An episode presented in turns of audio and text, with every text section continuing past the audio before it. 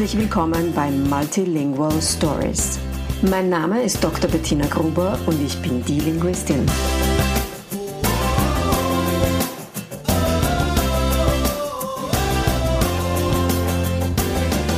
Ich unterstütze voller Begeisterung mehrsprachige Familien mit Herz und Verstand auf ihrem individuellen Weg, damit ihre Kinder alle Familiensprachen erfolgreich und mit Leichtigkeit lernen können. In meinem Podcast bekommst du sehr persönliche Geschichten von Mehrsprachigkeit aus der ganzen Welt zu hören. Lehn dich zurück und lass dich inspirieren.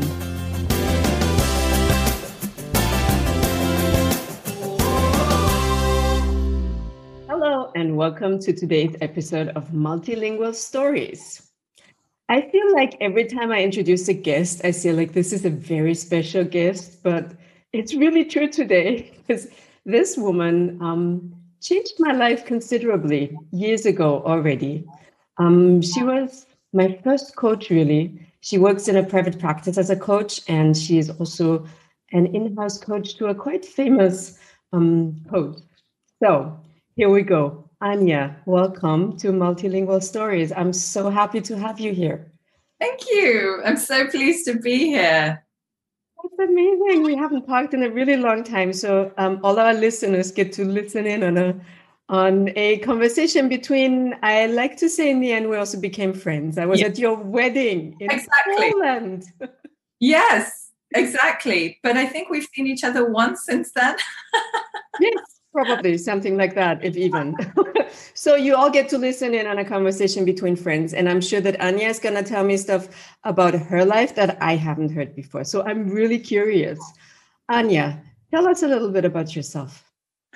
So I, people who know the name Anya know that it's, uh, well, actually, it's quite a common name in uh, in Europe overall, but not in the UK where I was born and raised. So I was the only Anya I knew. Um, my heritage is Polish. My both of my parents uh, come from Poland, uh, and Polish was my first language at home. Um, my parents, you could say, um, escaped communist Poland to, you know, seek freedom uh, in the UK and um, and then I was raised. So I was raised in London, in uh, on the, the, sort of periphery of a Polish community because there are quite large Polish communities in London, um, really well established ones, and um, yeah, the uh, the irony is that we we were it, they're all connected to churches because Polish Poland is a very Catholic country, and um, so my parents and my mum in particular did her very best to try and help me to be part of that community and my brother. Uh, and we went to Polish schools on Saturday, Polish school on Saturday. I think it was from nine in the morning till uh, one o'clock. And wow, yeah, and That's that was, considerable. Yeah, it was. It was quite intense.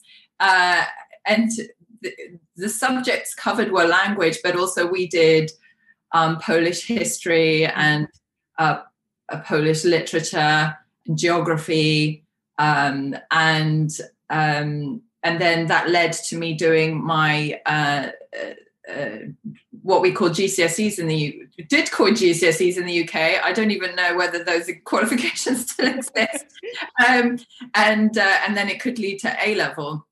Wow.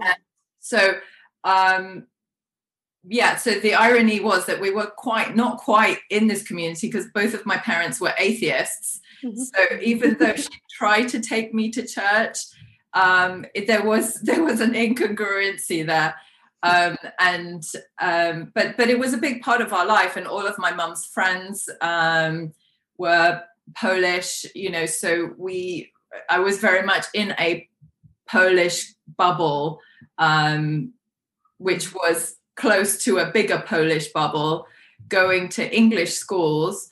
Um, the first few schools that I went to were Catholic schools on account of the perception that they're better, they were better, it was they had better education, uh, mm-hmm. not at all on religious grounds, but because we were Polish, it was sort of easy to uh, to justify. Um, and uh, and I was the only Polish person then in uh, mm-hmm. in the schools. I didn't know any other Polish people. It was before the, the opening of the European Union, so um, and and like I said, we weren't quite in the in the right area of London. We were on the periphery of it, so um, so I did always feel like I was a bit different to everybody else. Mm. Yeah, yeah. So you went to Polish Saturday school for yeah. how long? Like, at which age did you stop? I think I think I started around seven, which is standard age in Poland to go to school, mm-hmm. uh, and then I was a little bit of a misfit. So I didn't really fully enjoy going to school, but for some reason in my uh, to the Polish school, but I always had this mentality of if I don't do this, I'll regret it later. Like okay. I don't know how okay. I had that yeah. or at a young age. Like I need to do this because I need to be able to speak Polish. I need to be able to understand a bit of the culture and stuff. Um, I I I did swap schools because um, there are several school Polish schools in London. I swapped schools at one point. I did I did the GCSE, which is the exam that you do when you're 16 in uh, in England. Um, and then I started doing the A level, which was when the really sort of intense middle age literature was happening. But I was only, I think, 13 or 14 at the time. So I was just too young to really understand it.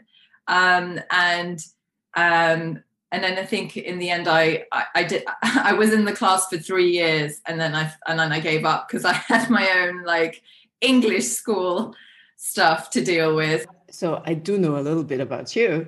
Yeah. So the background of the question is what about your Polish today? Yeah, so that's really interesting. So I left home when I was 18, like all of my peers did. We went, we all went off to university. I, I went to study uh, in the north of, of the UK. And um, and so my Polish was basically near native at that point when I went to university. Um, I if I was in Poland, nobody would know that I wasn't Polish. Um, and then I went to university, and then the only Polish I had was actually with my mum over the phone when I remembered to call her every two weeks. okay. And, and my mum and I are pretty close, but but I was just busy in my own life. And so you 18, I mean. Exactly. I was, yeah, had stuff to do. yeah. um, and um, and then I was also um, learning other languages. So I think one of the consequences of me being raised bilingual was that I always had an affinity for uh, um, other languages. And at school, uh, in particular, I studied French and then Spanish, uh, and and I, I, was always perceived to be very good at it. And so I ended up going to study uh, Hispanic studies at university, and uh, and that involved me studying uh, Spanish at a really deep level, but also Portuguese. Um, I didn't know that about yeah, yeah, exactly. Uh, and so I became very focused on those languages um, as well. And then I did a year abroad, and, and literally it got to the point where I my brain was so full of Spanish that I couldn't think in Polish anymore, um, which was a very strange experience. But I've had that several times when I've been really intensely immersed in a language and mm-hmm. struggling actually to to switch into um, into a different language. Um, so then yeah so actually then my polish got worse and i mm-hmm. started to uh, lose vocabulary but also not expand vocabulary so one of the things that i've noticed is that um, i can easily talk about uh, and this is me today um, but this has sort of been cumulative over time that i can speak on a number of subjects in english very fluently um, as an adult because I read in English and I have discussions mm-hmm. in English. And then what has happened is that I haven't really expanded that vocabulary in Polish. And so certain subjects are not very accessible or inaccessible actually for me right now. So I, I do travel to London, to Poland quite often. My mum is still based out there. Um, but when I, if I have a conversation about anything outside of cooking and children and the home, um, it becomes uh, it becomes a challenge. Yeah. Yeah, that's. I mean, that's completely normal. What you're yeah. experiencing, you know, that's not unique in the sense that you know you have different languages that you focused on and your life changed and you moved somewhere else you i mean you live in the netherlands now we haven't mentioned that yet so oh, yeah. you've moved in the meantime and when your life changes your languages change with your life basically. If yeah. you were to move to poland tomorrow it you know within three months you'd be you know up on top again. Yeah well I, maybe not three months. It's a really difficult language but no but you you have everything that you need to have. You have the the basics. Yeah. And everything else as you said you know that's vocabulary and everything else will come back. And we all expand our vocabularies our entire lives you know we do in every language basically. You know a year ago nobody you know would be talking about vaccines the way we're talking about vaccines these days you know? Yeah or, so, or yeah exactly. so it does always expand. Yeah. so you have two children. Yes. Do they know any polish? So interesting story. So when my son was born it was natural for me to first speak to him in polish. Seriously? Yeah. So nice. that is the the language that the kind of like in the Netherlands, they have this word gezellig, you know, like yeah. cozy kind of was like the most cute, cozy language. But but that changed really mm. quickly as I sort of started feeling like I couldn't quite get the words out. Mm. And I did switch to English. Um, and my so do they speak Polish was the question.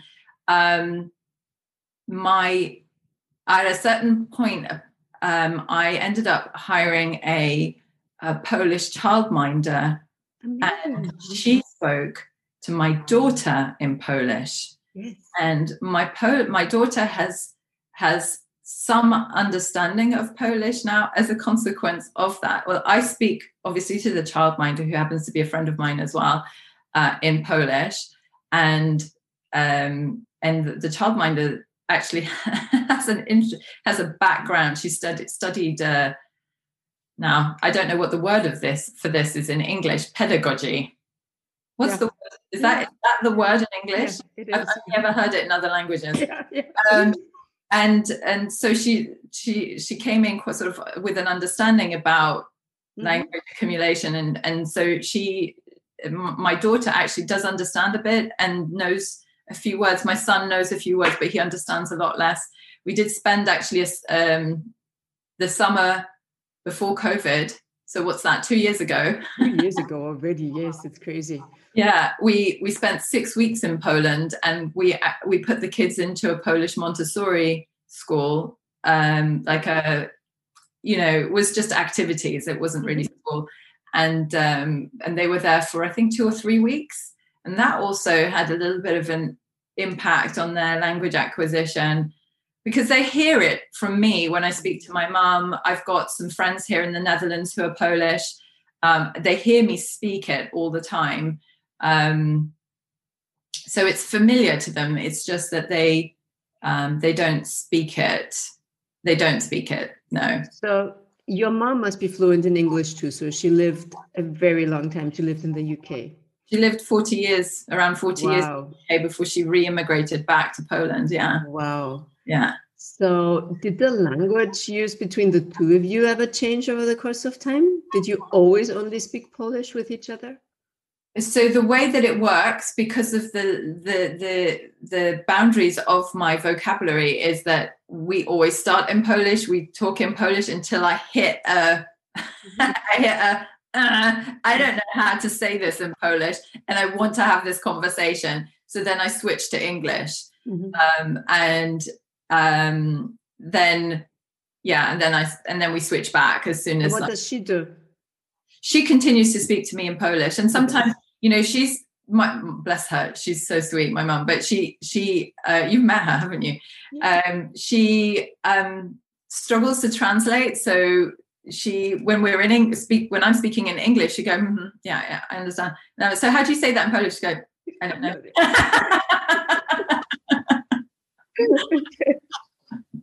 That's really funny.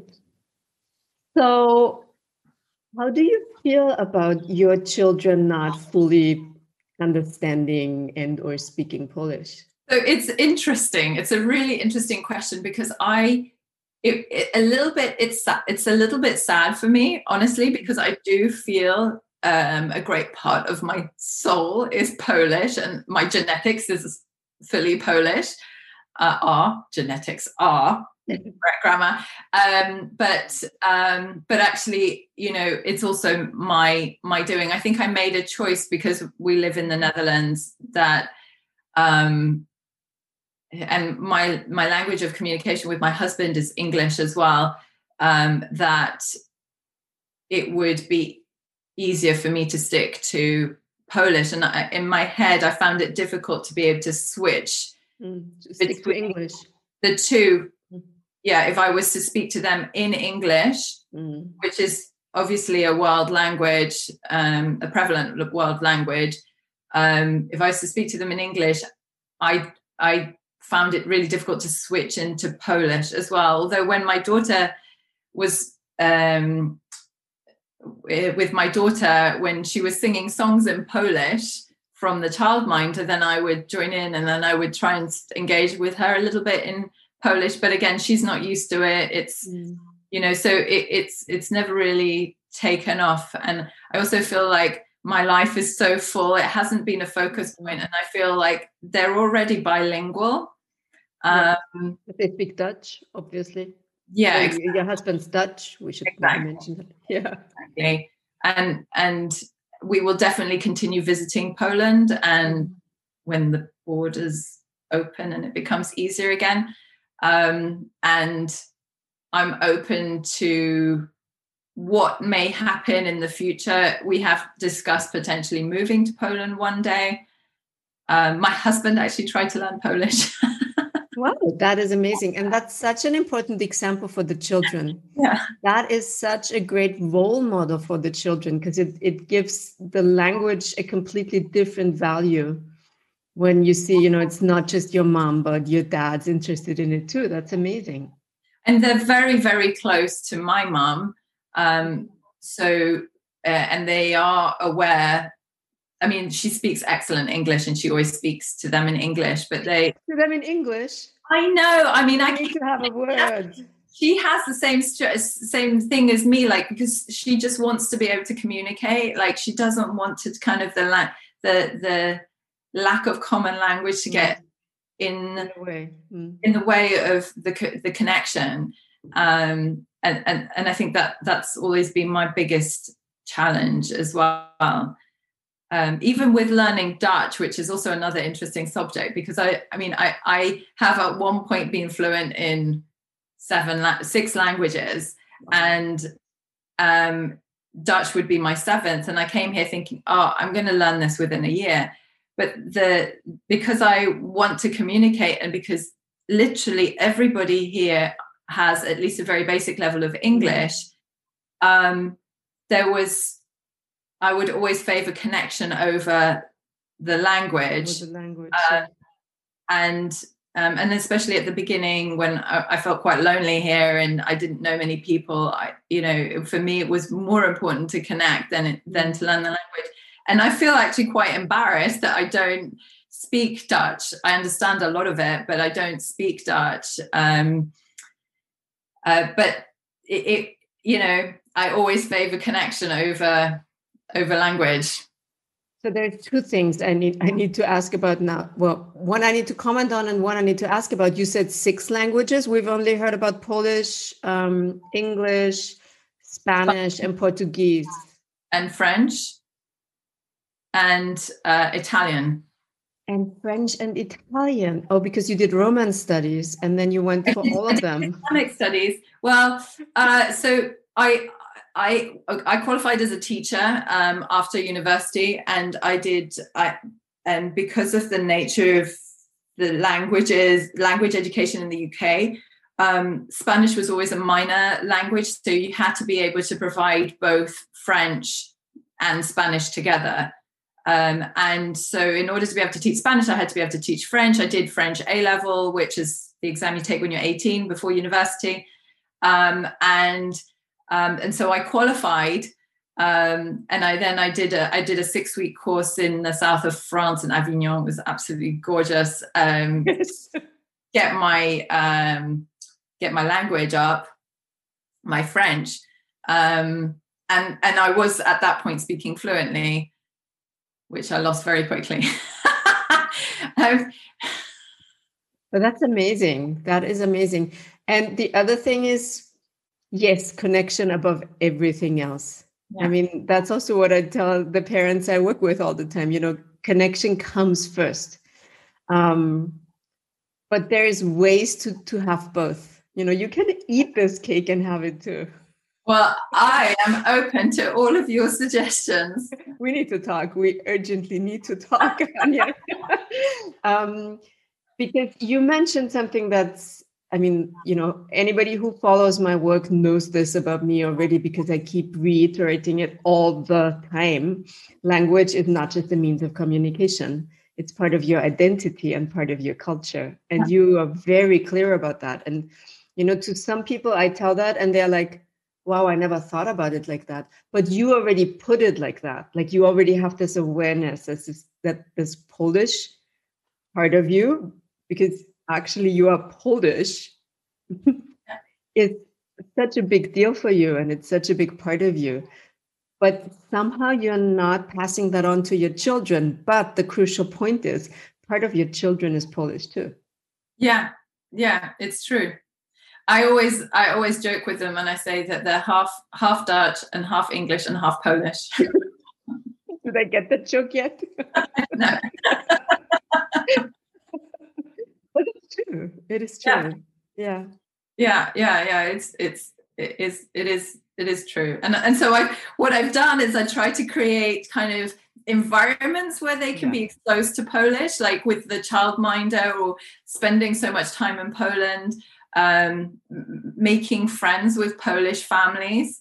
Um, and I always, um, I always gravitate to them because somehow that feels like you know touches my soul on some yes. Some level. Um, we always have Polish cleaners. I know that's not the best example, but uh, we had an amazing once one once who was so so sweet with them that like as soon as she would come in the kids i would not exist and they would like go to her and she would be carrying them around while she was cleaning cool. she was amazing yeah so on a on a let's say weekly basis how much polish do they hear like how often do they see the childminder so it's three days a week oh, wow. uh, after school so my daughter, she's four. She's just started school this, I think, February when the schools reopened. Um, and now she goes there after school unless there's some kind of play date or, or something else organized. Yeah, but she spent three whole days a week with her for about a year. Then my suspicion is the following your children understand much more Polish than you think they do. I think my daughter does actually, but my, my son was only there after school for two and a half hours or something like that. So he got a lot less of that.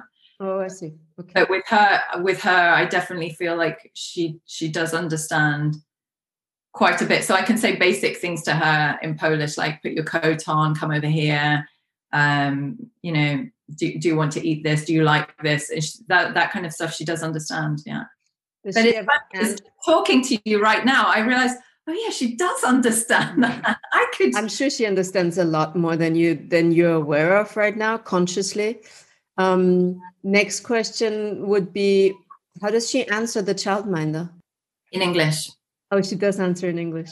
In English, although there have been times where she has the, so the thing with my daughter is that she was she her first language is English. Then she was exposed to Polish and Dutch, but she didn't really understand either one of them. Then we sent her to it's called Peuterspeelzaal here, the A group in the which was like two mornings a week, and she was exposed to a lot more Dutch there. She found it really intense. You could see that it really like intensely affected her. Um, and then at the childminders, but that you know when she was there, it was all in Dutch. And when she goes to the childminder, what the childminder does is she speaks to her in both English and Polish. So she what she'll she'll repeat she'll say it first in Polish and then she repeats it in English. Do no, don't do that. Do that. Yeah, that, do that. that is that's how she did it. And mm-hmm. yeah, anyway, the the the thing is that um, she then started school mm-hmm. and it was all Dutch. And her like she's right now her brain like she's enjoying school and she comes home and she's like disintegrating. she's so mm-hmm. tired and really sort of struggling with the tiredness actually. So um, that's been a really interesting thing to observe about her that mm-hmm. um, it's actually really affecting her like and it's obviously it's the language and it's also the new structure and the new environment and she's very bright and she picks up things really really quickly um, and she's exhausted. of course she is, and that's completely normal too, you know. And the thing is, whichever language system you set up, and you've done a lot for Polish already, like what you're doing, you know, that's great. What you've been doing, like going to Poland and the Polish childminder and all that, that's amazing.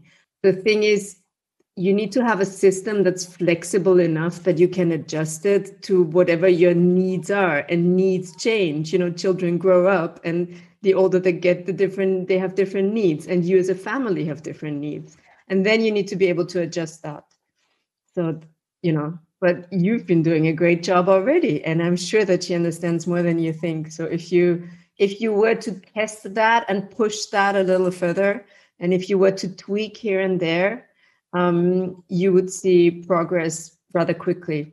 But yes, you do have to keep in mind and pay attention to everything else that she's doing and, you know, not sort of make it too much. Because if, if she then starts to reject the language, that's exactly what you don't want. You wanted to embrace it and to have fun with it and love it. So, yeah, amazing.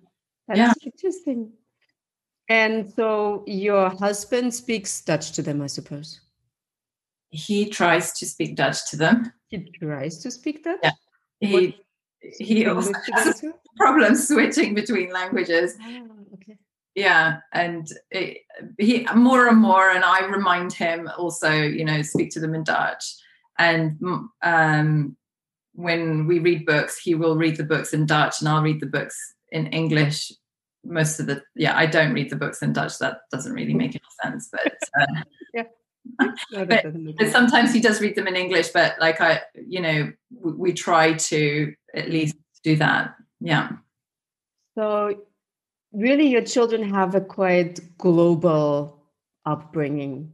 Yeah. Do you think that there is a benefit not just for them in the sense of the perspectives in the future but do you see a connection to like the broader questions of our time? Do you see that they have a benefit going into the world with all these cultures and languages that goes beyond them just you know being able to take jobs that other people might not be able to get?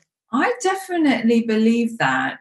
Uh, and I, I think yeah i'm just processing lots of things at the same time right? Because when i was growing up i always felt like i was way more open-minded than mm. any of my peers because I just experienced different things. And um, my, you know when I was when I was young and I would visit Poland every single year Poland was still in communism you know and I had I saw what it was like where people were so close and had nothing and there was nothing on the shelves and the numbers on the shelves were like you know six, ten digits long you know? And so i i think I, i've always been more open-minded as a consequence of of being brought up in two cultures. And and i'm sure that for them it will be the same.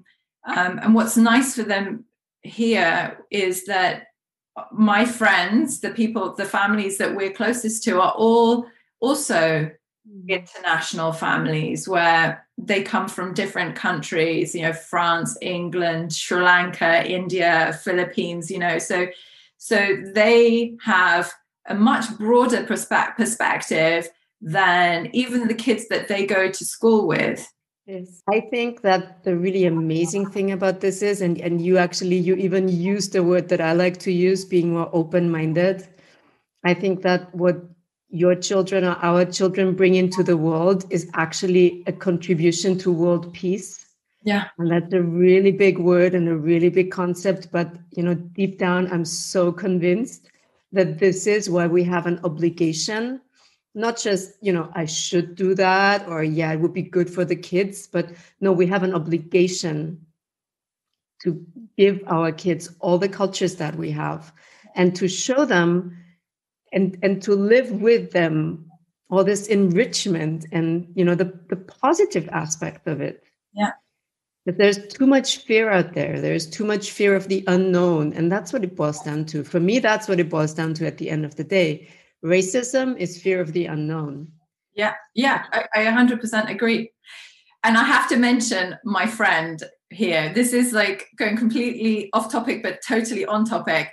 I have a friend here who I admire so much. Her husband is black, he's French, and she's as white as you can get.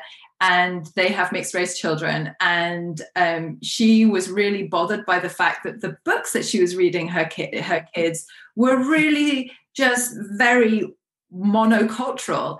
And so she set up a business with a, a, a black friend of hers, which uh, like a it's a, a book box where you where where the books that the, the books are all curated and they have uh, you know it's all about diversity and inclusion. So you have all sorts of different families in the represented in these books, and my kids absolutely love them, and they you know we have really interesting discussions like there's a family with two dads or two moms or there's a disabled kid and they're different you know everyone's different colors and and it it's just i mean such a beautiful concept and and enriching and for me even i feel like mm. i i find it really interesting and i'm mm-hmm. learning so much as well it's just you know That's amazing. I, to do stuff like that just yeah. you know inspire me so much and that is amazing. change, so i have to ask about that now because i'm sure there are going to be people listening who will want to know about that. So that is in the netherlands and you you swap physical books so what she does is she has a book subscription. So you you you buy into the subscription and every month she provides a book and some extra resources with the book and she curates all of the books. So she reads through hundreds of books probably checking making sure that the story um this that they're excellently written. First of all it's got to be good literature right? Excellently written you know that the the way that it's presented like so like there there's like a book about a little black girl who um, wants to clean up the beaches in some uh, uh, tropical island where her family's from, you know, because it's killing nature, you know, so that it goes cross crosses different topics as well. Uh, so you subscribe to the books to, to, to her service and you receive a book which is curated by by her the team there. Uh, it's called Books by Annie, A N I A N I. And it's in the Netherlands. She does it in the Netherlands. In the Netherlands. The books are in English and they're also in Dutch. Okay. yeah. Right. We have to link that in the show notes. We yeah. have to link Annie yeah. in the show notes. She's she, like it's such an amazing thing they're doing and and they're doing it really for to change the world for all of the right reasons. That's amazing. I have to meet Annie and we have to link her in the show notes. Yeah. And so my friend is called Lindsay and her friend that she's doing it with is called Anne. I think they link the names together. Oh, okay, first. All right, I have to meet them. Yes, I will. I will in the show notes. For sure, for sure. It's, such a beautiful thing. Yeah, that's amazing. Anya, that's I think the perfect conclusion to this um, episode. Thank you so much for sharing your story with me and with our listeners. You're welcome. Um, you, and we'll have to talk soon. I'm sure we will. It will be good. I can't. I need to get. I need to get a big book out and start. Yes, you do. Thank you so much. Bye.